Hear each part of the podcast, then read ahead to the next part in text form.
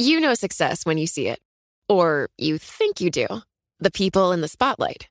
But what about those small business masterminds who succeed at making their money work harder? They do that by having a business bank account with QuickBooks Money, which now earns 5% annual percentage yield. Making your money work as hard as you do? That's how you business differently. Learn more about QuickBooks Money at quickbooks.com slash 5APY. Banking services provided by Green Dot Bank, member FDIC. Only funds and envelopes earn APY. APY can change at any time. You know, it can be hard to see the challenges that people we work with every day are going through. Invisible struggles like stress and burnout, caregiving for a loved one, or being misunderstood. But insight, awareness, and empathy will help us better see the issues they're dealing with. And that can make us and our companies healthier too. I'm Holly Robinson Peete. Join us on The Visibility Gap, a new podcast presented by Cigna Healthcare. Download it wherever you get your podcasts. Now, Donald Trump will remain on the Michigan Republican primary ballot after a ruling today from the state Supreme Court. And the Iowa caucuses, the first nominating contest in the 2024 election cycle, it's just over two weeks away. Joining us now to look at the polling ahead of next year's general election is Mohamed Younis, editor in chief of Gallup. How does the polling set up into those primaries? Well, President Biden today sits at the lowest approval rating of any other modern president going into a reelection year. Um, my colleague Megan Brenan recently did a phenomenal analysis taking our latest presidential approval number, which was essentially running through the month of December, and he sits today at 39% overall approval. It's a two point increase from the month before. But listen to the other presidents who were up against this contest, uh, particularly at this time of their presidency. President Trump, 45%. President Obama, 43, uh, all the way down to George W.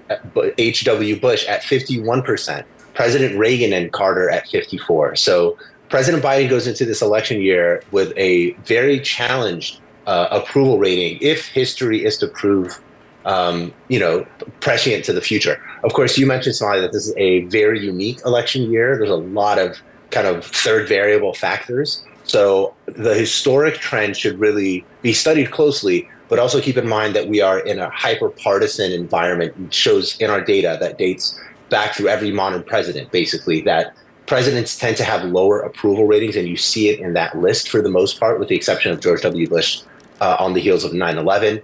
And that's only continued to worsen in, in President Biden's time.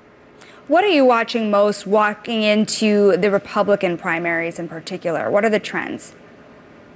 Well, I mean, one of the things that will really come up a lot, and we did a 30 year analysis on the issues that really drive the partisan wedge the most here in America.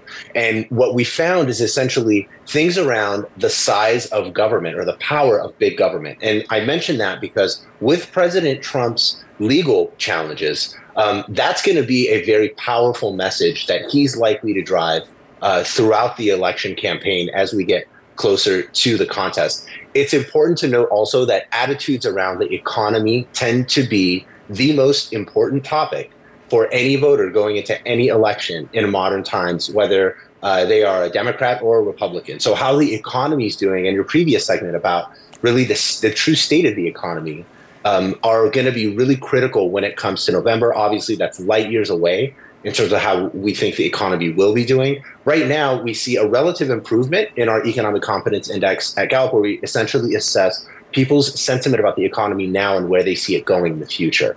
Um, but it's still far in the negative, and um, Republicans will definitely be driving that topic home. The other really important topic for Republicans will be immigration. One of the most important questions we ask monthly is what is the most important problem facing the country today? And immigration is relatively high for Republicans. It usually is already, but over a third of Republicans say that immigration is the number one problem facing the country. And you're going to see that topic brought up um, time and again, particularly with the fact pattern at the border, which is really exceptional based just on headlines from this morning and previous couple days.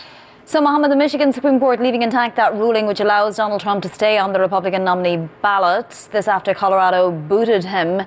How does this progress? And we should all bear in mind that none of this is any reflection on whether or not Donald Trump can be on the general election ballot.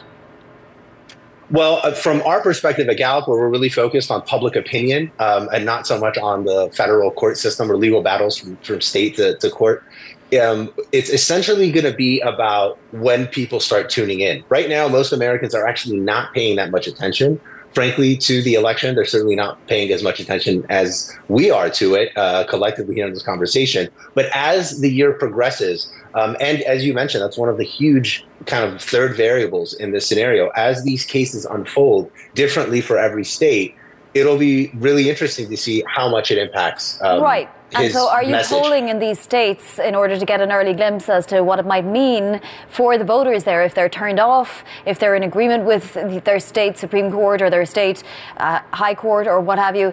Have we any data on that yet?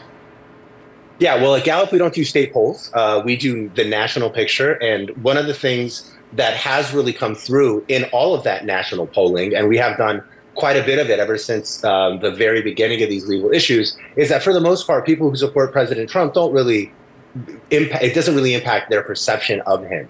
Um, in fact, the more uh, these cases have come to the forefront, it seems to very clearly, both in our polls and, and others, and I think this is a pretty established theory now. Uh, it's only solidifying his support with his base. So the notion that any one state government uh, court decision is going to sort of throw off the election um, or throw off a primary for him is not necessarily something that's rooted in the data. I know that's a very exciting thing to kind of consider happening. But based on the data, what we find is that essentially people that support President Trump are going to continue to do so throughout um, the whole myriad of legal challenges he now faces. So then we have Joe Lieberman and the No Labels unity potential. Uh, you know, nominee or not nominee, but at least, you know, entrant into the race. Have you done any polling on whether that will actually impact things? Well, you know, it's really interesting that you bring that up because one of the really interesting trends right now is the relative high rate of people who identify as independents. Um, right now, today, it, about a, a, third of Americans, excuse me, 42% of Americans identify as independents. That rate is actually held pretty steady since a high that we at first ca- captured in 2008, 2009. So as uh, Lieberman, um, Kennedy, all of these other uh, uh, leaders step to the fore and really try to present an alternative approach that goes kind of beyond the bipartisan uh, paradigm, it will be interesting to see if they can garner that support. Now, that being said, it's important to keep in mind, first of all, that um, national politics and national parties tend to not be very popular when it comes to public opinion. So when we ask people, do you identify as one group or the other, you're really getting down to the core. And right now, there are more people identifying as independents than Democrats um, or Republicans. Mm-hmm. The other factor with that is to keep in mind that just because people identify as independents, it doesn't mean they necessarily all agree on a particular ideology or a set of policies.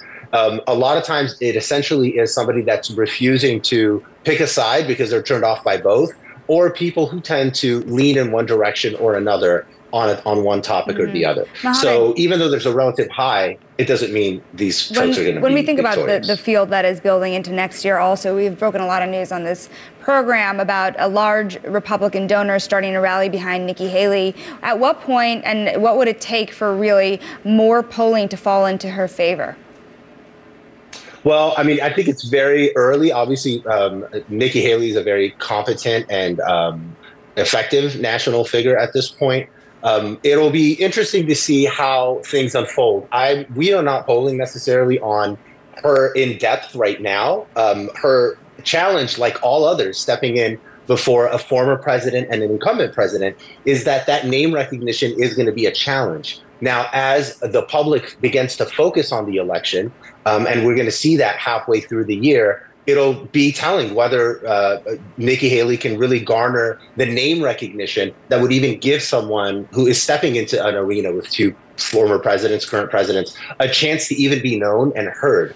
Um, we've seen many of the other names that have entered uh, the the race haven't really garnered um, any kind of significant or unique early name recognition factor, whether it's Governor DeSantis or others. So that's always the question with somebody stepping into a contest between very established home, uh, uh, um, you know, recognized names like Trump and Biden. Um, halfway through the year, could things change? Absolutely. But right now, we don't see that um, either in our polls or really in others.